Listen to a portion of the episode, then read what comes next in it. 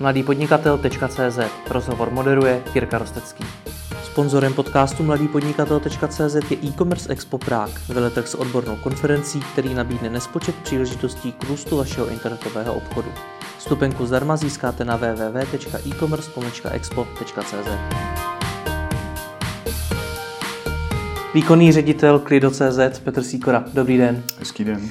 Každý, kdo sleduje trh slevových serverů, tak určitě zaznamenal, že v rámci uh, Clido, nebo Clido.cz a Pepa.cz došlo k nějakým sporům. Co se vlastně hmm. stalo? Tak stalo se to, že zhruba po 6,5 letech, hmm. bylo to přesně 6. srpna tohle roku, dneska to jsou zhruba dva měsíce, tak uh, jsme prakticky ze dne na den zcela neočekávaně přišli o doménu. Eh, co to znamená? Znamená to skutečnost, že po té dlouhé době, těch 6,5-7 letech, my prakticky se svým společníkem, nebo já se svým společníkem, jsme nějakým způsobem vedli už před tím 6. srpnem debatu o tom, eh, co s firmou dál, co se, co se společností.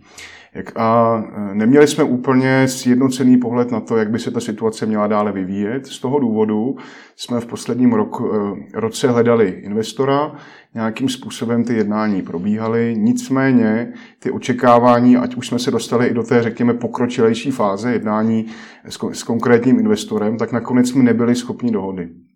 A tudíž jako nastala situace, kdy eh, společník 50% proti mně, 50% společníkovi, respektive eh, ještě jsem nezmínil, že třetím společníkem je kolega, obchodní ředitel prakticky, který ve firmě působil od jejího vzniku, od roku 2010, ale který jednal se mnou, se, se mnou ve schodě. To znamená, byla to prakticky ta neúplně populární patová situace 50 na 50. Vy jste oba dva měli 25%? Já jsem měl 40, kolega měl 10, to znamená Aha. dohromady 50. 50. A ta, řekněme, protistrana, proti které dneska vedeme jako tuhle tu, řekněme, právní bitvu, tak měla zbylých 50%. Hmm.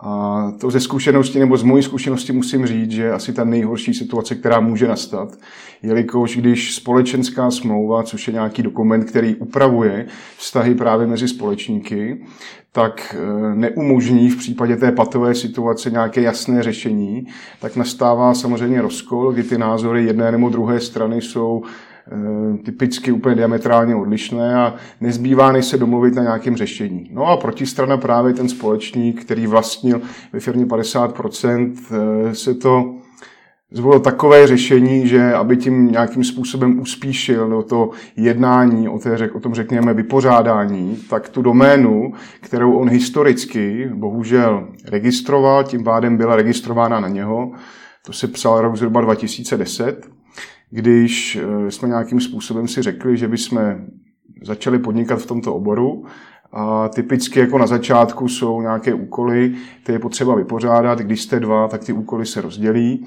No a co se týče registrace domény, tak tu doménu jako takovou, respektive její registraci dostal právě na starosti kolega.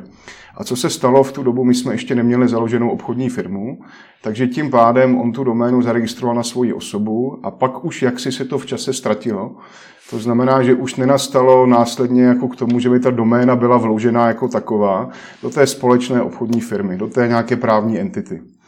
No, e, ta situace víceméně v tom průběhu roku 2011, 12, 13, 14, 15 i řekněme první půlka roku 2016 se vyvíjela, takže firma rostla.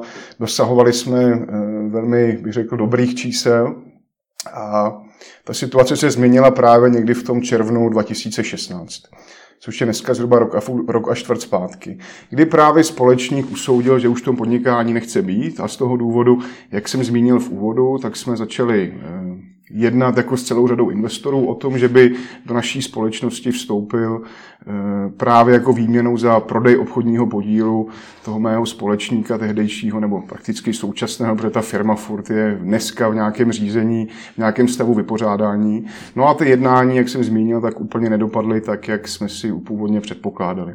Tedy nastala situace, že eh, jak si ten jediný, kdo by jako mohl toho, řekněme, toho společníka vyplatit, jsem byl já a tím pádem já jsem řekl, já s tím nemám problém. Stav je takový, že situace dneska podle ekonomiky společnosti říká, generujeme číslo X, jestliže to číslo X jsme dosáhli za tady těch podmínek.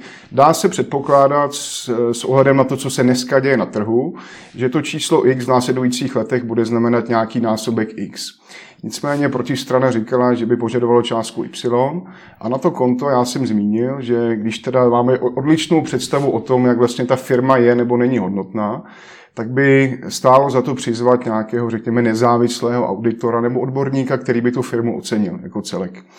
No a e, tady ten fakt bohužel se jako nesetkal jako s akceptováním u protistrany, takže řešení bylo takové, že aby ten společník můj uspíšil to jednání a mě donutil k tomu, abych přijmul částku Y za vypořádání toho podílu, tedy abych já tou částkou Y vyplatil toho společníka, tak řešením bude, že tu doménu jako takovou pepa.cz, kterou, jak jsem zmínil, tak on registroval historicky na svoji osobu a pak už nikdy v budoucnu ji nevložil do společné firmy, tak ji vypnul a tím se pokusil ty jednání urychlit. Mhm. Co pak nastalo, to samozřejmě už je věc mediálně víceméně eh, hodně komunikovaná, to téma se skloňovalo skutečně jako snad ze všech úhlů a ještě v tom jako 6. srpnu, možná v 7. srpnu, to bylo o tom, že protistrana chtěla vyvinout na nás nátlak, aby jsme jako pod, jako, řekněme, tou situací neúplně pozitivní, snadnou, přijmuli tu nabídku vypořádání za cenu Y a tím pádem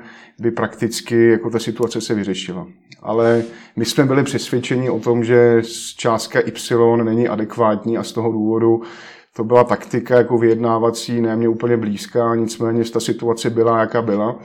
Eh, my jsme prostě hráli hru s, karty, s kartama, které byly rozdané a museli jsme nějakým způsobem s tím naložit. No, takže to je zhruba nějaký jako stručný vhled do toho, jako co se dělo kolem toho 6. srpna. Hmm. Proč chtěl odejít? Proč chtěl odejít? My jsme startovali zhruba, jak jsem říkal, v tom roce, byl to prosinec 2010. A ta eh, firma jako taková, jak jsem zmínil, fungovala dlouhou dobu.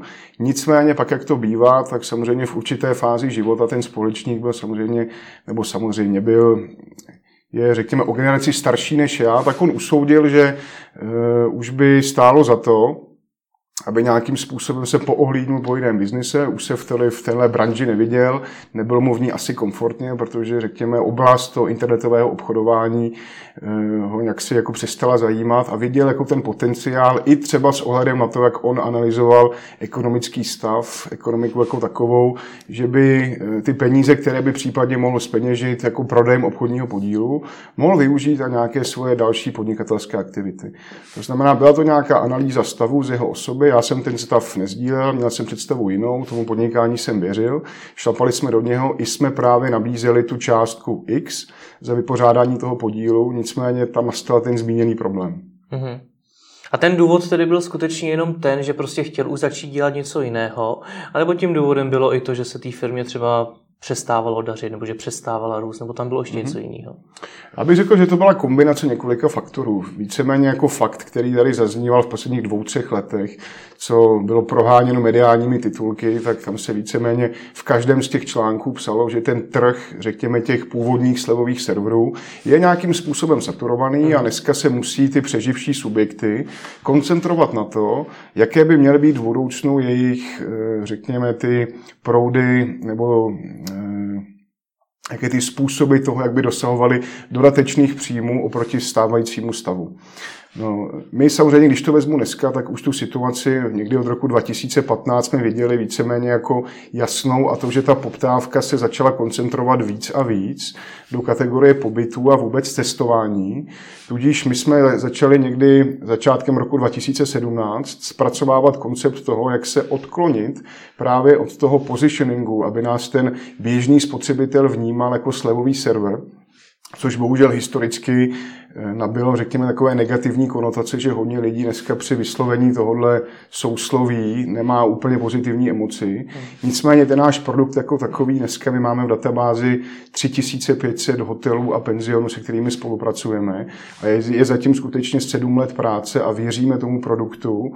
To znamená, chtěli jsme tu, ten odklon od slevového serveru eh, přeměnit a na tom aktuálně i pracujeme k tomu, aby jsme byli vnímáni jako pobytový portál. Ideálně jako číslo jedna jedna při výběru dovolené po tuzemsku. Hmm. A s tím souvisí celá řada jako souvisejících aktivit, jako to, že dneska že ten typický případ je o tom, když zákazník přes nás přijede do hotelu, tak se podívá do hotelu, začekuje se, jde na pokoj, podívá se, jaký je lobby a teď co budu dělat. Buď je tam nějaký wellness program, v tu chvíli je to jasné, nějakým způsobem si naplánuje ten den. Nicméně typicky ten eh, wellness víkend je na tři dny od pátku do neděle a ten druhý den, ten celý den, to znamená ta sobota. Krom těch wellness procedur samozřejmě vzniká tam nějaký meziprostor, kde se dá ten program vyplnit prostřednictvím různých aktivit, které jsou v té lokalitě. A to je právě způsob, který my jsme si už zhruba před tím rokem vytyčili, že chceme být komplexním dodavatelem zážitku v lokalitě. Tedy když to uvedu na příkladu, koupím si ten core produkt, ten základní náš jako eh, produkt jako takový, což je to cestování. A vedle toho už u nás na webu zákazníkovi chceme vytvořit související program tak, aby on přesně věděl od A až do Z, od, moment, od momentu příjezdu do toho hotelu až po odjezd, když se čekuje a jede domů, tak aby přesně věděl, co bude dělat. Aby nechodil na TripAdvisor a další stránky, ale prakticky za to eh, ten pobyt jako od A až do Z měl na jednom místě. A to byl koncept, kterému my věříme a se kterým se neúplně slučoval přístup nebo mm, nějaký názor o tom, jak by ta firma měla být dále směřovaná právě u druhého společníka. Tedy nastal tam nějaký rozkol, on vedle toho měl samozřejmě nějaké jiné biznisy, jak jsem zmínil, do kterých chtěl investovat a to bylo prakticky nějakým katalyzátorem toho, že ty problémy v čase začaly eskalovat. Hmm. A ta saturace toho trhu, kterou jste zmínil, ta se u vás projevila jak? Ta saturace se projevila saturací tržeb. Hmm. To znamená, my jsme někdy od roku 2015 začali pocitovat to, že obchodovali jsme dneska ty čísla, víceméně jsme i prezentovali v médiích, to není žádné, žádné tajemství, že jsme dosahovali čísel někdy kolem 250 milionů obratů. A v tom roce 2016, což byl první rok, kdy jsme meziročně nerostli, jsme dosáhli prakticky stejného obratu jako v roce 2015 což už samozřejmě tady toho porovnání těchto dvou let nás trošku jako začalo eh, bych řekl, že jsme se po něm vystřízlivěli po analýze těch dat, že už tím stávajícím způsobem, kdy jsme jeli setrvačně 6 let, už dále ty tržby nelze navyšovat. Ten prostě žádný trh neroste do nekonečna tak jsme hledali ty způsoby a ten koncept, jak my se profilujeme, je právě s tím souvisejícím programem. A dneska, když se podíváte, tak celá řada i zahraničních subjektů dneska velmi aktivně investuje do pobytového biznisu nebo vůbec do cestování. Trivago má kampaň, troufnu si tvrdit, za desítky milionů korun, kde prakticky eh, podněcuje ty lidi k tomu, pojďte cestovat, je to velmi snadné, poznejte krásy nejenom Česká, ale i zahraničí. Booking.com taky v čase velmi silý, sílící subjekt a celá řada dalších. Takže ten trh jako celek určitě je perspektivní, je to dobré kvalitní odvětví, eh, které víceméně i podporuje dneska ten stav ve světě, který je, protože samozřejmě tu zemskou jako takové dneska je velmi bezpečnou destinací a celá řada Čechů dneska volí na místo, řekněme, původní zahraniční dovolené kombinaci několika wellness víkendů nebo i prodloužených víkendů tady po tu zemsku. Hmm. Nicméně je tím směrem už jde řada jiných firm. Sám jste jich několik zmínil, mm. podobným směrem jde i Slevomat, mm. vaše vlastně největší konkurence, nebo jedna z největších mm. konkurencí. Tak je to dobrý směr? Eh, teď úplně rozumím otázku. Jestli je to dobrý směr, když tím směrem jdou všichni. Uh, Jestli jo, pro vás nebude opět daleko těžší se, se prosadit. Chápu. Chápu. Uh, na to odpovím, že co se týče třeba zmíněného konkurenta Slevomatu, tak oni ten biznis, dneska samozřejmě ty karty jsou trošku rozdány jinak. Když jsou v rukou, řekněme, subjektu, který je jednoznačně koncentrován ze 100% na ten eh, pobytovat nebo pobytový biznis. Ale co se týče ostatních, tak my víceméně nějakým způsobem nasloucháme té poptávce, vidíme, že lidi v čase chtějí cestovat víc a víc a snažíme se právě odlišit tím, že chceme dodávat komplexní zážitek, který my stále budeme dodávat, i ty lokální služby, nicméně už to nebude o tom, že cíleně obchodní tým bude navolávat nebo kontaktovat salony krásy, restaurace a nebude tam ten prvek toho té kompletace nebo těch komplementárních produktů souvisejících. To znamená, dneska, když to uvedu na příkladu, tak když pojedu do Krkonoš, eh, což je velmi koncentrovaná lokalita z pohledu toho, kolik hotelů my v té lokalitě máme, ta penetrace je tam skutečně velká, a řekněme v akčním rádiu do několika eh, kilometrů my budeme schopni v těchto nejexponovanějších lokalitách zajišťovat související program. To znamená přesně typicky ve Špindlerově mlíně celá řada aktivit. Od Adrenalin Parku přes Aquapark, přes nejrůznější oblíbené restaurace. A naším cílem právě je neprodávat tenhle Aquapark ve Špindlu samostatně, ale dávat ho jako suplement nebo jako nějaký komplement k tomu hlavnímu produktu, k tomu wellness víkendu. A to si trochu tvrdit, že úplně není jako jev, který by byl zcela běžný a ty zmínění konkurenti, o kterých jsme se bavili, tak jdou samozřejmě cestou toho core produktu, tlačit ty hotely, penziony a další. Nicméně ten související program, co já sleduju, tak není úplně věc, která by byla jako na jejich nějaký, řekněme, pyramidě vrch, nebo nějakým vrcholu jejich, jejich aktivit a cílů. Hmm. Dobře, a pokud jsem to dobře pochopil, tak vy jste už, řekněme, před těma dvěma lety až si začali uvědomovat, že bude potřeba tím kormidlem trošičku pootočit. Ano. Jak už jste to tehdy mezi sebou, jakožto společníci, řešili? Dobrá otázka. My jsme samozřejmě ty čísla, když se jako jednoho dne po těch pěti, šesti letech zastaví, tak samozřejmě musí se rozsvítit maják. Nějaká prostě výstra o tom, že ten stav je alarmující, protože nic neroste do nekonečna a dlouhodobě přežívají jenom firmy, které jsou schopni tenhle moment včas rozpoznat a přetransformovat se s tím týmem, s tím produktem, nebo ten produkt trošku ohnout těm aktuálním potřebám. Takže řekl bych, ano, určitě nastala i fáze takového mezidobí, kdy jsme byli laxní, pasivní a ne úplně zodpovědně jsme vnímali to, co se děje kolem nás. Nicméně už v tom roce 2016 jsme začali vidět dva trendy. Trend první, čím dál více reklamací ze strany zákazníků, kteří si u nás koupili pobyt, eh, mělo jedno téma a skloňovalo se nejčastěji není vyhovující termín. Běžně ten nákup na slevovém serveru byl o tom, koupím si pobyt, jakmile si ho zakoupím, teprve zjišťuju volný termín, jestli vůbec jako v tom termínu, jako ve kterém já chci, ten hotel má volno. A když se v čase začínají kumulovat eh, reklamace na to, že jsou nevyhovující termíny, termíny, tak to nám samozřejmě otevřelo oči v tom, že musíme probourat tu velmi složitou bariéru, jak se dostat k těm online datům o obsazenosti jednotlivých hotelů a penzionů. Hmm. Takže to byla a v tuhle chvíli stále je naše jedna z hlavních biznisových priorit a dneska už u celé řady hotelů my prakticky tu službu v podobě nějakého zjišťování termínu děláme za zákazníka a snažíme se, respektive jednáme s celou řadou subjektů, kteří, řekněme, v tom rezervačním biznise, který se vztahuje k, hotelu, eh, k tomu cestovnímu ruchu, jako tady po Tuzemsku, tak eh, mají co dočinění, to znamená, dodávají třeba do těch hotelů, penzionů rezervační systémy a s těmi samozřejmě je potřeba navázat nějaký dialog, aby nám v ideálním případě poskytovali data o té obsazenosti. Hmm.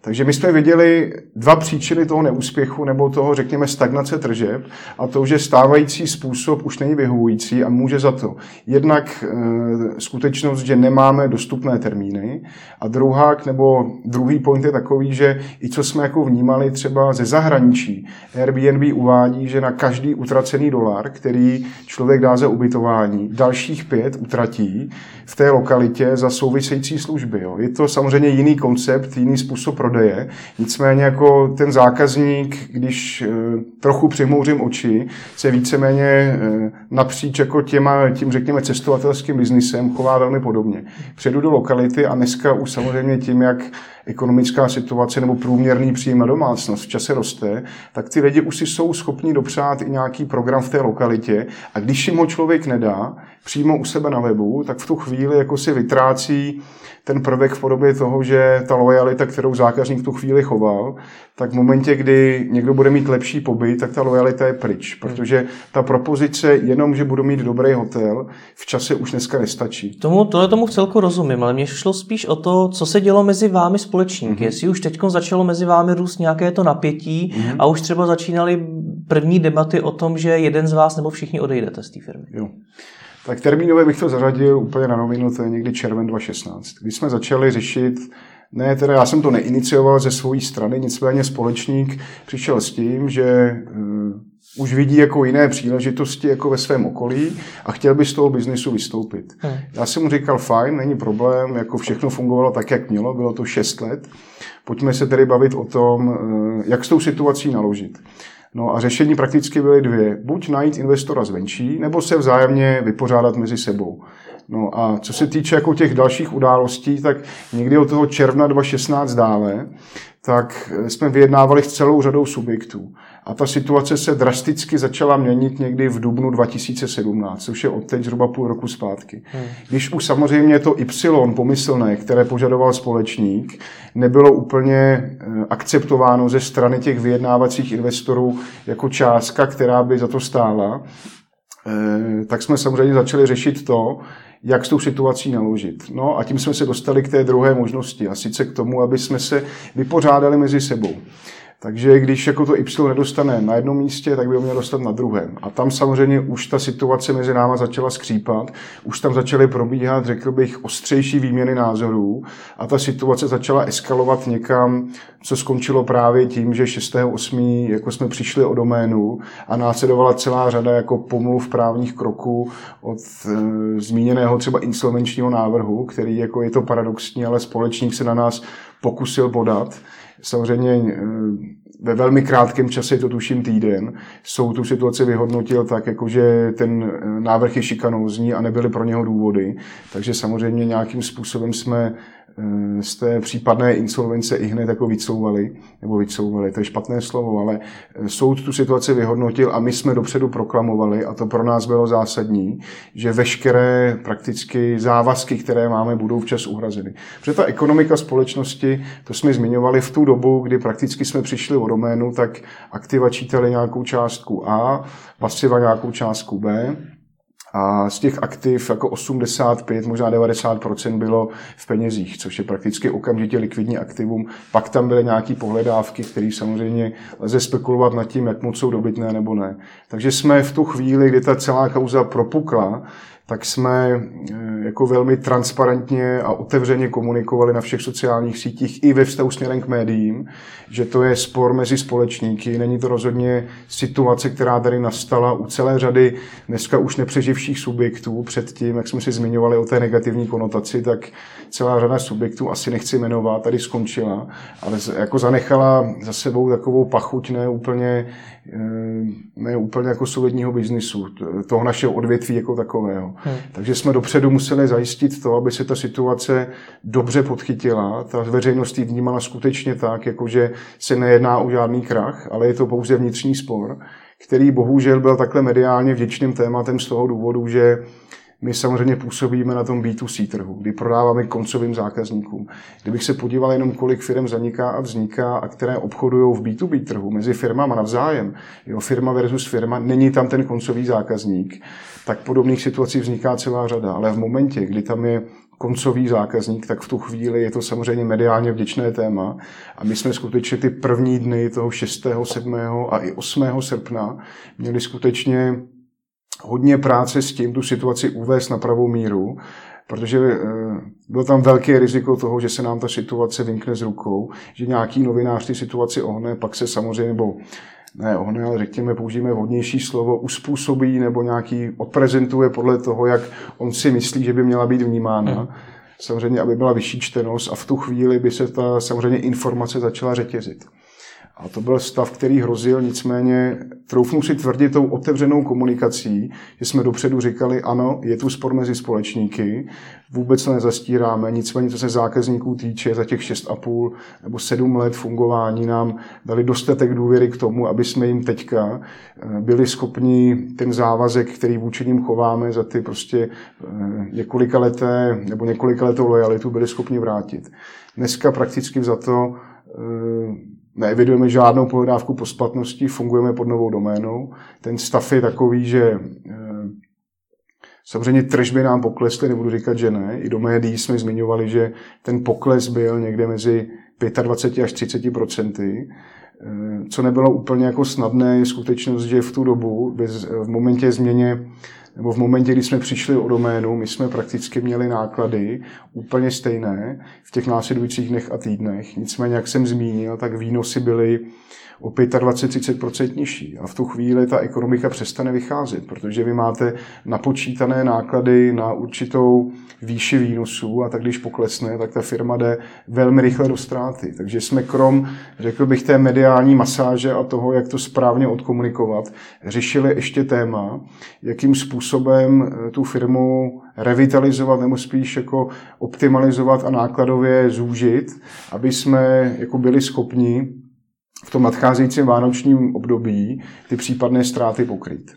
Hmm. Ten ideální stav je takový, který jsme si počítali už někdy v té druhé půlce srpna, že teď, jak samozřejmě bude klíčové období, listopad, prosinec, kdy se typicky v e-shopu možná pouze v tomhle období si vydělávají peníze, tak eh, podle jako našich propočtů by v ideálním případě jsme ty peníze, eh, které jsme řekněme šli do ztráty, srpen, září a říjen, tak měli jedna ku jedné v listopadu a prosinci vydělat. Jinými slovy, od nové domény, od domény klidu.cz, když budeme uzavírat to období k 31.12., tak při troše dobré vůle a věřím tomu pevně, že se nám to podaří, bychom mohli tu ekonomiku jako takovou mít prakticky na nule.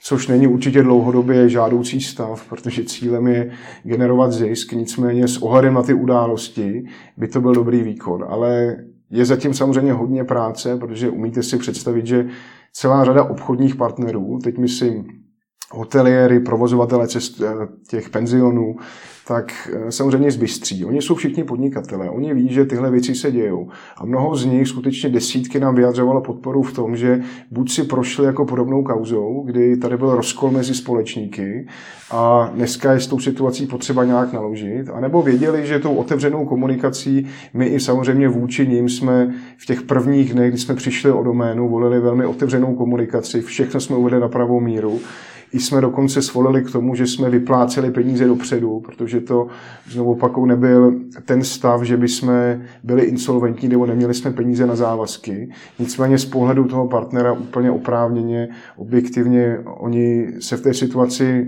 někteří nedokázali zorientovat. Měli i třeba negativní zkušenost s některým z těch dneska už zaniklých eh, portálů našeho druhu a museli jsme jako o tu důvěru bojovat. Takže jsme s určitou dobu vypláceli peníze dopředu. Nicméně ten stav je takový, abych se vrátil k tomu, eh, k těm financím jako za to eh, období od změny domény do konce roku, že je samozřejmě nějaké určité procento partnerů, kteří dneska třeba vyčkávají a neví přesně, co s tou situací bude. My samozřejmě se to snažíme uvést na pravou míru tak, jak to je a e, ten původní vánoční plán, který už plánujeme někdy od, od léta, od začátku léta, tak aby jsme ho jako byli schopni e, z pohledu jako těch hotelů, které potřebujeme mít u nás na webu, splnit, tak je samozřejmě potřeba, aby tady ty váhající partneři, a nutno říct, že oprávněně, protože jako ta situace je pro někoho neprůhledná, těch věcí tam bylo celá řada, ale aby jsme je byli schopni získat eh, na to vánoční období pro nás klíčové na ten web a zajistit tak to, že skutečně na konci roku ta ekonomika bude na nule. A v jak velké ztrátě ty dneska jste? Eh, v jak velké ztrátě jsme, tak když to uvedu do doby změny eh, nebo když jsme přišli o doménu, což je ten 6. srpen. Já teda, jestli jsem to dobře pochopil, tak zakládali jste úplně novou firmu společně mm. s Clido.cz, nebo mm. se jenom přes změnila doména? Ano. Dobrá otázka, já jsem ji upřímně čekal a co se týče jako té nové firmy, je to velmi citlivé téma z toho důvodu, že samozřejmě společník, eh, který furt je, byť se pokusil celou řadu kroků tu společnost zničit, je furt, ale podle práva společníkem společnosti, která podniká jako v určitém odvětví. A kdyby jsme my tu společnost prakticky chtěli v krátkém čase, nějakým způsobem ukončit tu činnost a zahájit činnost na zelené louce pod stejným biznisem nebo pod stejnou značkou, nebo stejnou značkou, stejným týmem se stejnými aktivy, tak je to samozřejmě nějaké obcházení společníka a to je napadnutelné. Tedy museli jsme vytvořit takovou konstrukci, aby samozřejmě nás protistrana nemohla napadnout, protože v téhle, řekl bych, otevřené válce, možná i nekonvenční, nekonvenční jako z jedné strany, jsme museli být velmi opatrní v tom, jako jaké kroky učiníme, protože všechno, co bychom udělali mimo tu, řekněme, zavedenou právní rovinu, tak by se pak mohlo vrátit proti nám. Takže, Takže fungujete dneska... stále pod tím, pod tím starým SRO? Eh, nefunguje pod starým SRO, respektive dneska provozovatel je firma jiná, nicméně to je servisní firma, která zajišťuje činnost webu Klido.cz, nicméně do té doby, než bude právně ta věc vyřešená a tahle ta věc je samozřejmě součástí nějakého trestního řízení a nemůžu mluvit o detailech, nicméně eh, ta věc je tak eh, v té fázi, že v tuhle chvíli Klido.cz provozuje společnost, nad kterou máme 100% kontrolu. Uh-huh. A ta ztráta je tedy jak velká? Ta ztráta od momentu vzniku firmy nebo od momentu změny domény, nebudu asi mluvit o konkrétních číslech, ale co se týče toho srpna, září, října, tak to jsou tři měsíce, které z povahy toho biznisu, jako děláme sedm let, jsou typicky měsíce, kdy se negeneruje zisk, ale generuje se ztráta. Respektive, abych to zasadil do širšího kontextu, tak těch 12 měsíců v průběhu roku bych rozdělil na měsíce ziskové a ztrátové. Ziskové měsíce z naší praxe jsou zhruba 4, 8 měsíců je potom ztrátových. A co je samozřejmě cílem, aby 4 ziskové měsíce, kdy se sečtou ty zisky, dali větší částku než ty ztráty za těch 8 měsíců. Jo? A to samozřejmě je rovnice, která my víme, jako že vychází, vycházela v minulých letech. A co se týče teďka toho nového stavu, tak tím, že jsme o doménu přišli 6. srpna, tudíž jako nebyla tam ta lhůta 12 měsíců, takže když, když budu pokusím se být co nejvíc konkrétní, tak ten srpen, září, říjen, ta ztráta, které docílíme, tak eh, to jsou tři ztrátové měsíce, tak by měla být kompenzována tím listopadem a prosincem. Jo, to znamená, jestliže tady docílíme ztráty, řekněme, dvou milionů Tomu rozumím, ale jste teda v mínusu nebo nejste v mínusu? V mínusu jako v tuhle tu chvíli od změny domény samozřejmě jsme. Ne. Nicméně jako máme dostatečný polštář z minulých let na to, aby jsme byli schopni. Takže nejste například zadlužení? No, nebo... No, rozhodně ne. Rozhodně ne. Kdyby jsme byli, tak samozřejmě ten insolvenční návrh jako takový by nebyl stažený. Uh-huh. A ten mínus je v jednotkách milionů, desítkách milionů? To jsou statisíce. To jsou statisíce a ten mínus, ale hlavně je potřeba oddělit jako dvě, dvě věci. Věc první, stav od 6.8., kdy jsme přišli o doménu a ten mínus je zcela plánovaný, řízený a je to otázka srpna, září, října. Hmm. Listopad, prosinec víme se stávajícími čísly, byť jsou nižší, takže bychom měli to, co teďka v těch třech měsících samozřejmě nějakým způsobem odepíšeme nebo půjdeme do ztráty, tak vedle to vydělat. Hmm. Jak je možný, že jste jenom ve stovkách tisíc mínusů? Protože přece jenom zásah hmm. do té firmy to byl obrovský, ale kdybyste mi dneska řekli, že jste v desítkách milionů mínusu, tak bych se možná ani nedivil. Jo. Je potřeba se podívat, jaká je struktura nákladů a my měsíční náklady máme na úrovni jednotek milionů korun. Tudíž, jestliže výnosy jsou, uvedu to například, náklady jsou tři, výnosy jsou 2,5, tak tím pádem je jasné, že když máme náklady 3, tak by tam taková ztráta ani nemohla vzniknout. To znamená, ty řády, o kterých vy se bavíte, jsou jako řádově o nulu nad náma, kdy jsme dneska. A jak jsem říkal, tak my jsme tu firmu zúžili jako takovou. Z původního počtu zhruba 45 kolegů jsme bohužel s ohledem na situaci ten tým zúžili na 25 nebo 28 lidí dneska už.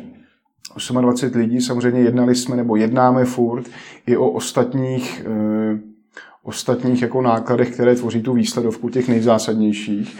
Musím ale říct, jako, že tato situace nás eh, v něčem, v nám trošku otevřela oči a je, že celá řada výdajů, které jsme do té doby z titulu toho, že se prostě ty platby celá léta platily a nikdo, respektive já ani nikdo z kolegů jsme do nich nechtěli nějak šáhnout, tak eh, v momentě, kdy prostě byla tady ta extrémní situace, tak ta úvaha byla velmi jednoduchá. My jsme si vzali výsledovku, tvoří zhruba, nevím, 60 nákladových položek a šli jsme skutečně podle toho existenčního, existenční nutnosti. Potřebuju, nepotřebuju, potřebuju, nepotřebuju. A v tu chvíli si člověk uvědomí, že spoustu těch nákladů šlo optimalizovat už před tou kauzou, to znamená před jako ztrátou té domény a firma by bývala už tehdy, byla třeba výrazně ziskovější. Nicméně to je to známé marketingové, že polovina všech výdajů je vyhazována do koše, ale nikdo neví, která. Jo? A takhle to neplatí z mojí zkušenosti jenom marketingu, ale i ostatních typů nákladů. Ať to jsou mzdy, protože konec konců, když si vezmu, tak jak jsem zmínil, tak ten tým se zúžil, ale z pohledu jako produkce toho celého procesu, jak ta nabídka nebo jak ten proces získání toho obchodu, zpracování té akce, vyhodnocení té akce, příprava akce, fotky, marketingová kampaň, fakturace, to je nějaký proces a do toho procesu vstupují eh, jednotlivé oddělení.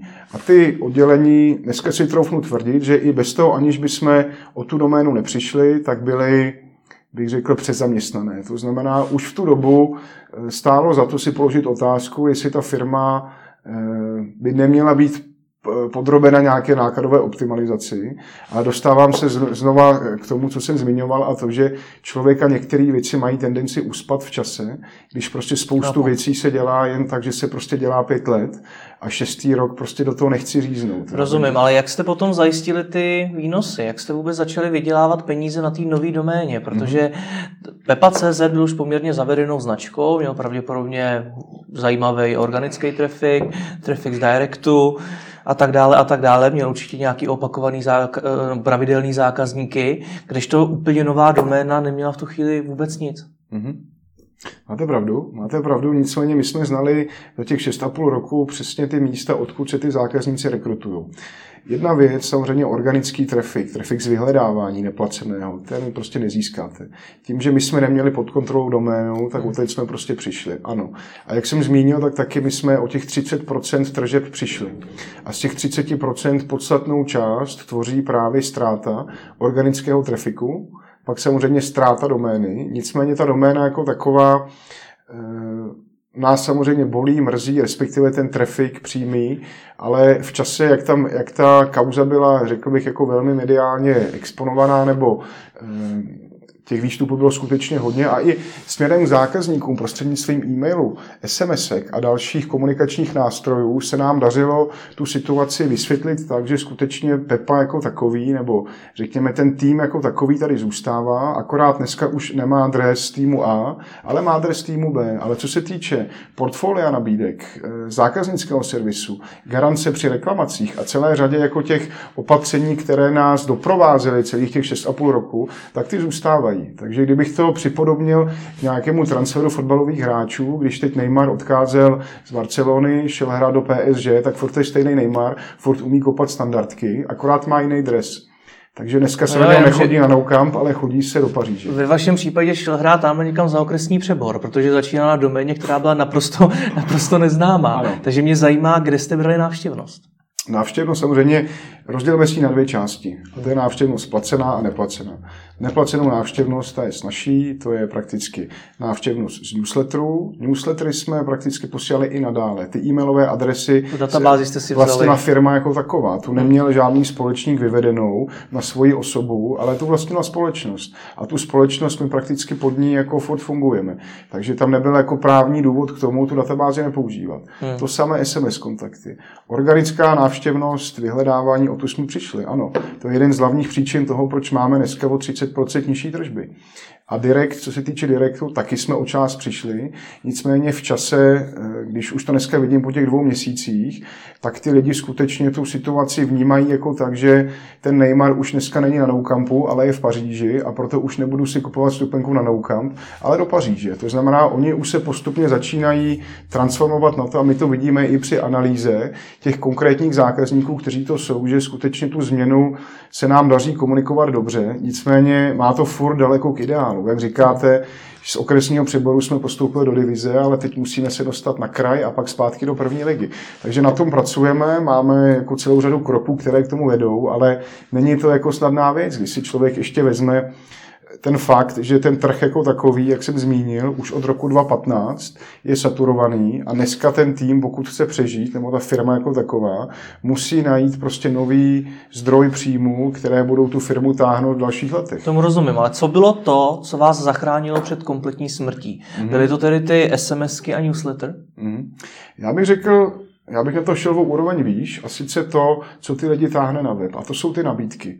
My jsme ty, to obchodní portfolio těch partnerů, těch hotelierů, jak jsem zmínil, 3500 tady po Čechách, stále měli a oni s náma byli loajální. To znamená, my jsme akorát řešili, jak ten obsah těch řádově 500 nabídek wellness pobytu jako napříč republikou dostat mezi lidi. A tím, že jsme znali jednak ty placené kanály, ať to jsou PPC, eh, PPC návštěvnost nebo sociální sítě, nebo to jsou agregátory slevové v našem biznisu, jo, což je analogie cenových srovnávačů, tak jsme přesně věděli, jak ty kampaně fungují, za jakou cenu, takže ten placený trafik byl velmi snadný. Tam prakticky za to, eh, když to vezmu, tak tam jako se nám možná i jedna ku jedný podařilo tu návštěvnost jako získat zpět. Protože ten uživatel, ten web jako takový je velmi, bych řekl, jako podobný, ne až stejný. Jediné, co je tam změna, je právě to logo jako takové. Hmm. Postavička, která je více jako příznačná pro tu naši značku, ta zůstala. To znamená, když ten uživatel přišel na inzerát, v těch inzerátech samozřejmě jsme komunikovali nějaký rebranding, tak už se jako zorientoval, aha, to je to místo, kam jsem chodil sedm let. Takže tam to bylo snadné, ale u té neplacené návštěvnosti to samozřejmě bylo horší. Opravdu až tak silný brand jste měli, že si ti lidé pamatovali tu postavičku, protože to tady funguje, neřekl bych, kdybyste byli Alza, tam jejich mm. Alzáka zná pravděpodobně celý národ, ale Pepa.cz, i přesto, že už nějaký brand měl, tak byl určitě v jiné situaci. Takhle, jako řekl jste správně, rozhodně nejsme Amazon ani Alza. Tu, tu ambici bychom sice měli, ale zatím na to nemáme výsledky a čísla. Takže stačilo jenom ta postavička tam těm lidem už skutečně asociovala, že... Oni si vezme to tak u nás nakoupilo za těch sedm let jako 500 tisíc lidí. Hmm. A to už si troufnu tvrdit, jako že je velký vzorek na to, aby, protože naším cílem není prodávat jako celé populaci. Jo. Internetová populace má, nevím, řekněme 8 milionů lidí a my nechceme cílit na těch 8 milionů. Nám stačí mít trh eh, nebo ten potenciální okruh zákazníků na úrovni, řekněme, jednoho milionu až milionu a půl a z toho nějakým způsobem se pokusit jako získat toho zákazníka na naší stranu. Je tím naším cílem, takže Tady ten okruh toho milionu a půl zákazníků skutečně se byl schopný v čase velmi rychle zorientovat a vrátit se k nám zpátky. Když to teď když se jako ohledete zpátky, tak vy vlastně hmm. můžete úplně úžasně říct, jak je v podnikání důležitý brand. Protože vy jste o něj přišli, úplně jste o něj přišli, hmm. a teď říkáte, že jste klesli jenom o 30%. Hmm. Takže je vůbec v podnikání tedy důležitý ten brand, nebo je to o těch jiných věcech, o tom nákupu té návštěvnosti, o těch cenových srovnávačích a podobně? Nepochybně je, protože ten brand právě tvoří možná těch 30%. A hmm. ta balance mezi tím, nebo ta rovnováha mezi tím, kdy firma je a není zisková, je právě, pokud nevyděláváte na prvním nákupu, což dneska už neznám moc biznisů, kdybych eh, se zákazníkem, když, když mu prodám první zboží nebo službu, tak už z první objednávky měl mít zisk. Většinou to je jako napočítáno tak, že při druhém, třetím nákupu teprve se mi vrací ta úvodní investice a začíná mít do plusu. Hmm. Takže v těchto biznisech, nebo dneska už neznám biznis, kde by se mi dělalo na první objednávce. Tudíž ano, já sice v čase jsem schopný tam jako nějaký trafik získat, i něco prodat, ale o zisku společnosti typicky rozhoduje to, jak moc ten brand je silný a jak moc jsou silné ty neplacené kanály. Jako je přímá návštěvnost, newslettery, a organické vyhledávání. A ty z mojí zkušenosti z pravidla tvoří to, jak ta firma je nebo není zisková. My jsme samozřejmě o část přišli, nicméně část se nám furt podařilo podchytit, zachytit a teď pracujeme na tom, aby, aby ta část, o kterou jsme přišli, to sdělení, věc první, eh, my jsme jim doručili, protože to, že pošlu SMS nebo e-mail, vůbec neznamená, že to ten adresát zaznamenal a že s tím že s tím nějakým způsobem pracuje. Hmm. Jo, to je věc první, vůbec to sdělení doručit. A to věc druhá je získat důvěru a umět navázat na ten předchozí vztah s tím zákazníkem. A to dneska máme možná u 50-60% těch loajálních zákazníků, to znamená ten rozdíl, my furt musíme získat a když se nám to podaří, tak jsme schopni generovat opět zajímavý zisk. Hmm. Jak dlouho jste nefungovali vůbec? Když se vypnula ta doména, tak jak dlouho jste nefungovali? Hmm. Tak doménu, on, tu jsme přišli 6. srpna někdy ve 4 ráno. Ve 4 ráno? Ve 4 ráno. Ve 4 ráno a co bylo jako ještě bohužel věc, jako která byla snad ještě horší, je, že protistrana nechala odpojit internetové připojení v celé kanceláři. Takže to pondělí 6.8. bylo ve znamení toho, že prostě přišlo 45 lidí do firmy a nemělo doménu, ani neměli elektřinu, respektive neměli internet. Ani neměli brand. No a neměli brand. No. Takže my jsme samozřejmě řešili a tam člověk musí jednat velmi rychle. Tam to není o tom, že se nechám dva dny na rozmyšlenou. Jo. tebe rozjíždí se celá řada linek. Víc první mediální linka. Jo. Nějaký epicentrum těch, těch zdrojů informací je Twitter. Když se na Twitteru jako objevila jedna zpráva o tom, když jsme přišli o doménu, tak to vzbudilo samozřejmě velký zájem ze strany celé řady novinářů a v tu chvíli začaly zvonit telefony. Takže my jsme museli řešit mediální linku, pak linku vůči partnerům, protože ty měli objektivní obavu, že od nich, ne, respektive od nás nedostanou peníze za zákazníky, kteří už si ten pobyt odbydleli. Takže těm jsme dopředu museli garantovat to, že jim nejenom proplatíme ty peníze, které jim za těch pár týdnů dlužíme s tím naším způsobem fakturace, ale i jsme vypláceli peníze peníze do budoucna. No a pak samozřejmě věc, jak si zachránit biznis, co tvoří ten biznis mimo partnerů, pak ty B2C zákazníci, ty koncoví zákazníci. Takže to je třetí linka vůči ním, no a prakticky ještě čtvrtá dovnitř do firmy. Hmm protože samozřejmě lidem ve firmě to je potřeba taky vysvětlit. Oni samozřejmě, byť já jsem se jako ty vnitřní spory mezi společníky snažil celou dobu držet stranou celého týmu, protože to je věc, jako která se kterou si máme vyřešit sami a nemáme ji jako eh, přesouvat jako na lidi kolem nás, tak eh, vy to víceméně vycítíte. Když se něco děje a když tam je spor jako mezi společníky, tak to ty lidi vycítí. Jak dlouho jste tady nefungovali? Tak jsme nefungovali, byla to pondělí, my jsme ale museli přejít na nějaké provizorní řešení v podobě toho, protože ty partneři, ty hoteliéři potřebují mít nějaké rozhraní, kam byli zvyklí chodit, kde si chodili pro informace, jestli ten zákazník vůbec má jako zaplacenou objednávku a celou řadu. Takže jsme museli eh, zpřístupnit nebo spustit provizorní řešení na doméně, ta se jmenovala pobytov.cz, ale já jsem si tu doménu ani během úterka a středy nebyl schopný zapamatovat. Takže jsme už prakticky od pondělka přemýšleli nad tím, jakou doménu zvolit. Ten pobytov je to možná jako velmi popisné, jako charakterizuje to to, co děláme. Nicméně je to nuda. Já úplně nejsem zastánce těch obecných výrazů, eh, jak si pojmenovat brand, i když může to fungovat, zejména potom v organickém vyhledávání. To je na jiný téma, jak, jak, jak pojmenovat brand, ale zajímá mě, co jste v tu chvíli teda dělali. To jste, vy jste byli bez internetu mm-hmm. a potřeboval jste spustit provizorní řešení. Tak, tak jako, jak, jak to probíhalo? Tak. Programátoři, eh, respektive vybrali jsme provizorní doménu, pobytov.cz. Mhm.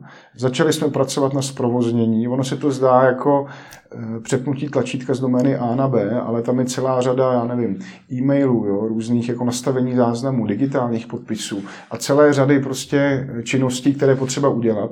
Ty jsme spustili, v úterý jsme spustili pobytov ale v mezičase jsme celé dny, jako v, tady v té skrumáži, v tom balastu neúplně příjemných věcí, museli řešit to, jak se vlastně budeme jmenovat, jo? což bylo možná úplně to nejhorší, protože je tady celá řada jako věcí, které se na vás hrnou a vy si musíte zachovat chladnou hlavu v tom, že musíte prakticky na koleni během krátké doby vytvořit nový brand. Ale musím teda říct, že celý marketingový tým, ale jenom marketingový, i co se vývojářů týče a prakticky celé firmy, ukázali, jako, jakou lojalitu chovali vůči firmě jako takové, takže to musím říct, jako, že bylo velmi milé zjištění a prakticky pondělí, úterý a i středu jsme byli někdy do dvou do rána eh, v kanceláři a přemýšleli jsme nad tím, jaký to by měl být brand.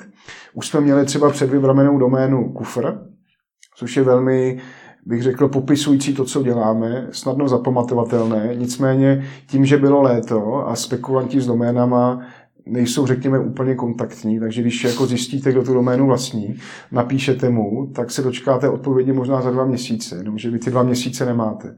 Hmm. Nicméně s tím kufrem to byl, to je tuším, že spolek, nějaké zájmové združení, ty byli schopni se s náma domluvit, respektive my jsme dali tak dobrou nabídku, si troufnu tvrdit, že jsme byli schopni se s tím prakticky ze dne na den domluvit, takže už byli u nás v kanceláři ty pánové, kteří tu doménu vlastnili, ale pak jako naštěstí jeden kolega z marketingu zjistil, že to je tak konkurenční klíčový slovo a hlavně ve vyhledávání se zobrazují první Google nákupy, v Google. Vy jste měli čas v takovéhle situaci řešit doménu, protože já chápu, že to je strašně důležitá součást podnikání na internetu. Mm-hmm. Na druhou stránku věřím, že v tu chvíli jste museli řešit spoustu úplně jiných věcí. Mm-hmm. A vy jste řešili, jakou koupit doménu. Proč jste si raději v rychlosti nevymysleli nějakou jinou, na který byste alespoň chvíli fungovali? To byl ten pobytov. Teď který se vám ale nelíbil a to bylo provizorium, stejně přišli jinak. A upřímně jako rebrandovat se dvakrát během krátkého času není úplně dobrý. My jsme bohužel to museli řešit, hmm. ale čím delší dobu by pobytov fungoval, tím v čase by bylo těžší pro toho zákazníka akceptovat tu finální doménu, na které by jsme se v mezičase shodli a která by byla akceptovatelná. Takže to byl boj s časem. Samozřejmě právní spory, mediální nějaká komunikace, ale pak i samozřejmě s chladnou hlavou zvážit všechno pro a proti ve věci té nové značky. A nakonec jsme tedy zvolili Klido.cz, což je zkrátka klidné dovolené, ale je to zároveň výraz, který, jako když jsme si dělali nějaké analýzy, tak brandy končící na O mají větší pravděpodobnost zapamatování si u zákazníka, než řekněme brandy, které končí na jinou samohlásku. To je první věc. Navíc jako se s tím dá hezky hrát, jako klíďo, eh, a navíc jako má to slovo i potenciál takový, že by mohlo se stát jako součástí toho hovorového jazyka, protože dneska, když někdo řekne jako v klidu, úplně jako v běžné řeči, vůbec co nesouvisí s náma, tak mě už samozřejmě rezonuje to, že je to naše značka a když se nám jako podaří uchopit tu situaci správným směrem, tak se skutečně to, jak to dneska naskakuje mě, že klido.cz jsem v klidu, tak v budoucnu může stát to, že když se lidi takhle mezi sebou budou bavit, tak jim může hmm. Se tam, tam naskočit, aha, ona to je vlastně no, i ta značka. Snažili jste se už v tu chvíli nějak zachránit toho Pepu? Nebo nad tím jste úplně zlomili hůl? Eh, takhle, ochranou známku jako takovou, toho maskota spolu s tím logem vlastnila společnost. To znamená, tu jsme měli. Jde o tu doménu. doménu. No. Uh, upřímně, jako já jsem hned jako vypnutím domény jakoukoliv pravděpodobnost dohody už odepsal. Protože v tu chvíli, notabene v ten první den, v to pondělí 6.8. odpoledne už ta kauza začínala skutečně narůstat jako velkého rozsahu a už to bylo skutečně tak jako mediálně, teď mi promiňte to slovo, profláknuté, že už ani se nám nechtělo chodit cestou zpátky a když pošlete půl milionu zákazníků a třeba půl tisíce partnerům to, že jsou tady vnitřní spory s nějakým člověkem, popíšete situaci tak, jak je, tak eh, v tom kontextu, kdyby jsme pak přišli s tím, že vlastně eh, jsme se domluvili a je to takhle, tak Možná teď to jako bez hlubší analýzy vyzní, jako že by stálo za to se domluvit, ale já jsem jako pro všech dohod, nicméně tohle už byla tak vyeskalovaná situace, že už jsem se ani tu dohodu neuměl představit a co je hmm. důležitější, návrh té dohody ani ze strany protistrany nějaký ústupek jo, nebo nějaký kompromis oproti té původní částce Y, tak nenastal. Takže to je věc, kterou hmm. já jsem vypustil z hlavy, beru jako, že nenastala a nezabývám si. Hmm. Z toho, co jste říkal, tak jsem pochopil, že jste už ty spory měli, řekněme, ten rok přibližně. Hmm. Dostal jste nějaké varování, že k tomu dojde? Že může dojít k vypnutí domény? Nebo varování vůbec žádný nepřišlo? Upřímně, já jsem si říkal, že přece jako ten společník nebude tak hloupý, aby zapálil barák, ve kterém chce bydlet. Takže jste s tou variantou ale teda zákonitě pracoval, že pracoval, tomu může jo, dojít. Protože samozřejmě já už jsem někdy, víte co, tu doménu on registroval pod sebou. Já jsem dlouhá léta vlivem jako nějaké z vlastní nedůslednosti vůbec tenhle fakt nevnímal jako nějaké riziko. A upřímně, když se dneska podíváte na celou řadu firm, kdo vlastní doménu, tak to ne vždycky je ta obchodní firma, která vlastní ten biznis. Mnohdy přesně dostane pokyn někdo, ty zaregistruješ doménu, takže on si ji zaregistruje třeba na sebe, nebo to udělá nějaký registrátor a tohle může nastat. Takže ale vy jste byl nějakým způsobem varován, nebo jinýma slovama vyhražoval vám tím, že tu doménu, pokud se nedohodnete, že ji vypne? Vyhrožoval, jako tohle nastalo, nicméně jako z pohledu vyjednávání já jsem furt předpokládal, že se jedná pouze obav. A upřímně tohle je ta situace, která nastala, je varianta, kdy všichni prohrávají. To je ztráta, ztráta. To jako není win-win ani win-loss, to je prostě loss-loss, čistý loss-loss, protože to původní X, který my jsme nabízeli za eh, odkoupení toho 50% rozhodně by jako v této situaci bylo výhodnější i pro protistranu. Takhle prakticky značka Pepa.cz je nenávratně poškozená, my fungujeme pod vlastní značkou a co se týče jako původního společníka, tak ten se domluvil s naší konkurencí a ten obsah nebo tu návštěvnost, která ze setrvačnosti chodí stále na Pepa.cz, tak posílá na konkurenční web. Hmm. Takže on tam sice přes nějaký affiliate marketing, že mu vyplácí procenta, nějaké peníze vygeneruje, nicméně ty peníze se rovnají tak možná jedné setině toho X, které my jsme nabízeli. Takže si myslíte, že na tom prodělal? Všichni jsme na tom prodělali. To byla skutečně situace, která nemá vítěze, jsou jenom poražení a teď se řeší, kdo je poražený víc. Kdy poprvé vám tím bylo vyhrožováno? Ta doména teda byla vypnutá na začátku srpna? Ano, 6.8. A 6. samozřejmě tohle je tak citlivá věc, že v momentě, kdy už eh, svému společníkovi řeknete jako takhle jako zásadní výhrušku, v tu chvíli se ty vztahy prakticky dostanou na bod mrazu na prakticky nevztahy. To už není hmm. vztah, to už vnímáte jako velmi chladný nějaký závazek. Jako kdy to bylo poprvé? To mohl být červen červen 2017. Takže dva měsíce přibližně předtím, než došlo k vypnutí té domény, tak eh, připravoval jste se na to nějak? Nebo jste to skutečně úplně tohleto bral, že k tomu nikdy nenastane? Když jsem to připravil, tak jsme už měli jako v momentě vypnutí té domény tu alternativu. A opět tady mám svým způsobem máslo na hlavě já, že vlivem nějaké, bych řekl, nechci říct naivity, ale prostě nějaké laxnosti, hmm. když jsem věděl, že ten problém může nastat. My jsme samozřejmě s kolegou, který se mnou jedná ve schodě, o kterém jsem mluvil v úvodu, řešili tuhle variantu a měli jsme různé scénáře o těch domén, ale bylo to takový to, no vlastně měli bychom si to udělat, ale to rozhodnutí jsme v čase odkládali.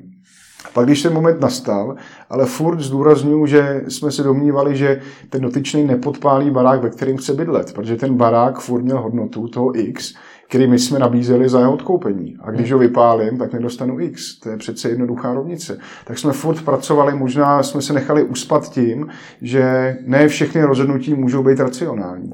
Jo, protože samozřejmě, když v tom jednání pak jsou emoce, které by tam vůbec ideálně neměly být, ale bohužel někdy se tam vloudí, hmm. tak v tu chvíli se ta racionalita jako vytrousí a končí to tím, že všichni prohrávají v konfliktu a řeší se jenom, kdo prohraje větší částku. Hmm. Proč to tedy podle vás udělal? Protože sám říkáte, že všechny strany prohrály, že i on se tím připravil o peníze, navíc se teď soudíte, což bere hodně energie, peněz, času, všeho. Tak proč to udělal? Podle vás? Já myslím, jako, že se to jemu i taky trošku vymklo z rukou, že předpokládal, že jako v momentě vypnutí domény my i hned jako přistoupíme na částku Y, to, co chtěl on. Jo, a dokonce jsem já i to ráno dostal nabídku, že částka Y prostě za, za doménu platí a za prodej jako obchodní firmy.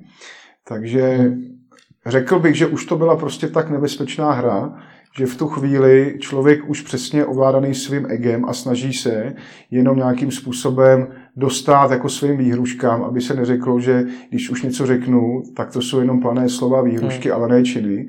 Takže už to prostě zabředne i do té osobní roviny, kdy ten dotyčný se snaží skutečně dostat svýmu slovu, aby se neřeklo, že jenom vyhrožuje. A to ráno, 6. srpna, kdy teda ve 4 hodiny ráno hmm. vypadla doména, tak vám ve 4 ráno přišla SMS platí to nebylo ve 4 ráno, to bylo asi v 9. To bylo asi po 5 hodinách. Nicméně já jsem asi 16 meškaných hovorů v 4 ráno od kolegy, který jako samozřejmě tu situaci už věděl, protože my máme různé jako notifikace, hmm. když se třeba, já nevím, je stránka nedostupná, nebo to, co no. prostě e-shopy hmm. běžně mývají, tak mají chodit nějaký alerty, takže už jsme o tom věděli dřív. Ale nabídka přišla někdy jako v později školem 9.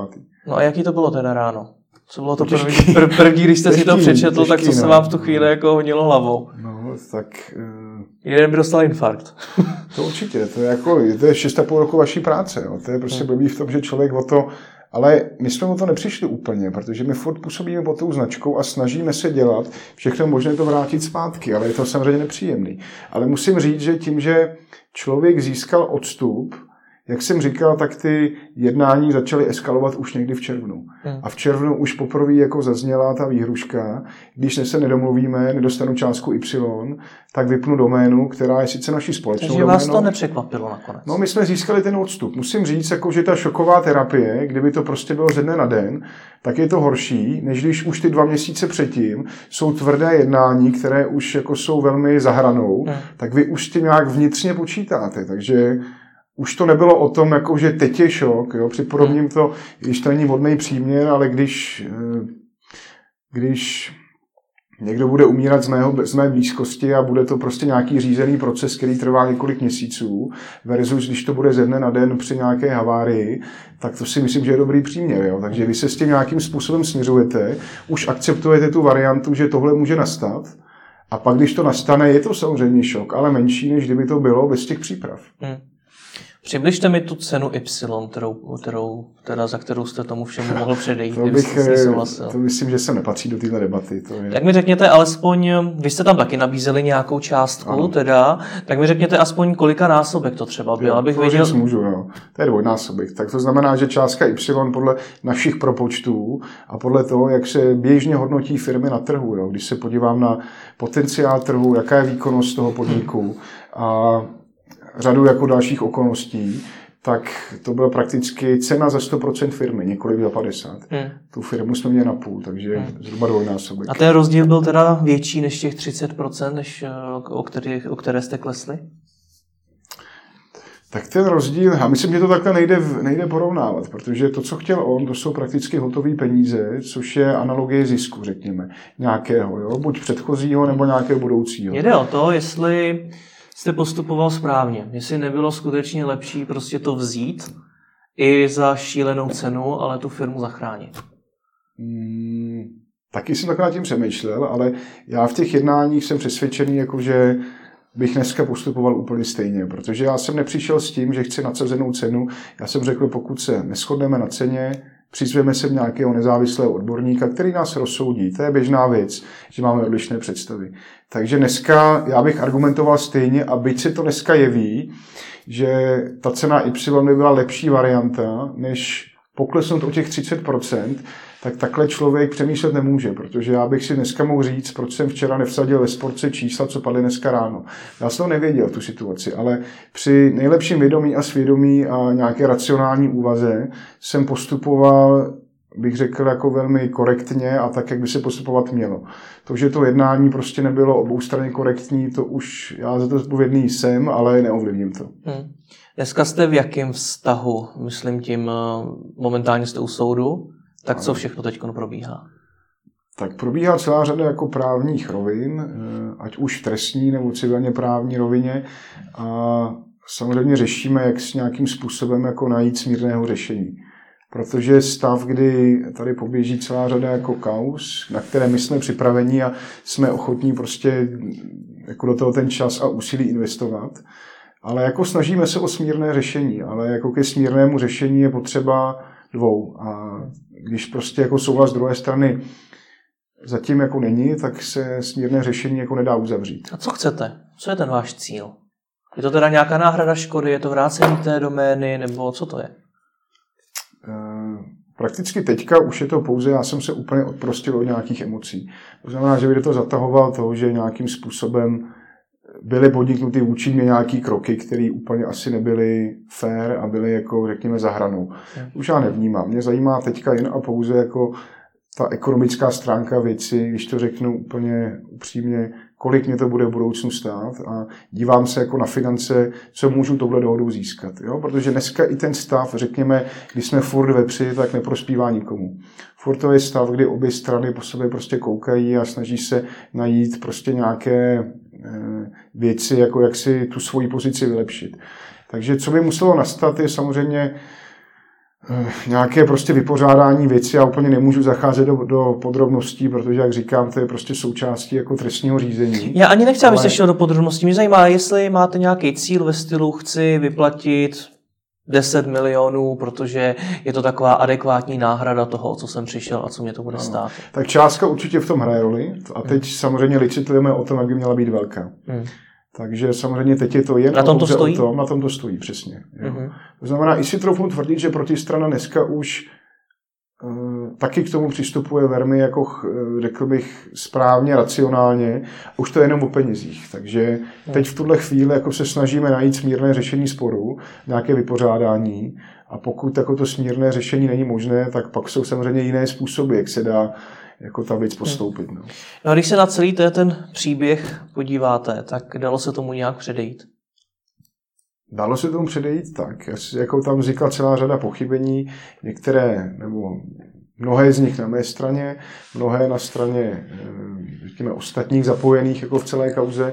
Věc první je, když eh, společný podnik nějakým způsobem startuje, tak si určitě líp ohlídá doménu. Dneska už samozřejmě s tou zkušeností, kterou jsem získal, draze zaplacenou, vím, že tohle to je samozřejmě věc, která, bez který bych ani nehnul prstem, aniž bych prostě měl udělat nějaký další krok. Hmm. Takže typicky je to o tom, zaregistruje se doména, když ještě neexistuje obchodní firma, už je vymyšlená doména, aby ji v mezičase někdo nezablokoval, tak se blokuje na nějaký provizorní subjekt, třeba na to vašeho společníka. A pak se má vložit do firmy. Já jsem tenhle fakt vůbec nevnímal, začal jsem ho vnímat jako s velkým odstupem a spožděním, ale pak už samozřejmě jako bylo pozdě. Takže chyba určitě v tom pohlídat se registraci domény. A co se týče ještě eh, řekl bych, úpravy společenské smlouvy, která řeší to, jakým způsobem jsou nastaveny vztahy mezi společníky, tak určitě tam tam by se měly jako zmínit věci, dneska už vím, které my jsme si nevymínili jednoznačně. Hmm. To znamená nějaká úprava společenské smlouvy, ale tohle to konec konců každý, fir, každý advokát nebo firma zabývající se prostě založením a následným prodejem společnosti má na sebe navázaného nějakého advokáta, který vám řekne, že to a to, notabene, když jste v pozici 50 na 50 v té obchodní firmě, tak jsou potřeba mechanismy, které zajistí to, že v případě patu se najde nějaké řešení, než to, že prostě někdo říká A jiný B. Hmm. Takže registrace domény a úprava společenské smlouvy, to jsou, vidím, jako dvě věci, u hmm. kterých jsem já teda osobně pochybil. Hmm.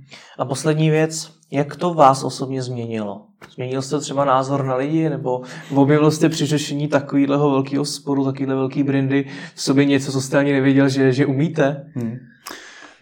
Mě to prakticky se tomu tvrdit nezměnilo teď to možná vyzní hloupě, ale nějak, protože já jsem, já to furt beru tak, jak je. A byť jako ty první týdny nebo dny byly velmi těžký, hmm. tak já nemůžu říct, jako, že bych dneska třeba méně věřil lidem nebo se koukal na někoho velmi nedůvěřivě, protože ho třeba neznám. Já to furt beru tak, jak je. Jak jsem zmínil, tak ten postup jednání bych dneska volil stejný. To, že to nedopadlo, bohužel, no. Když se prostě jako probíhá válka, tak tam jako každý utrpí nějaké ztráty. Tak to prostě je. Takže ne, nemyslím si, jako, že bych dneska změnil jako přístup k tomu, jak, jak bych se choval ke svému okolí.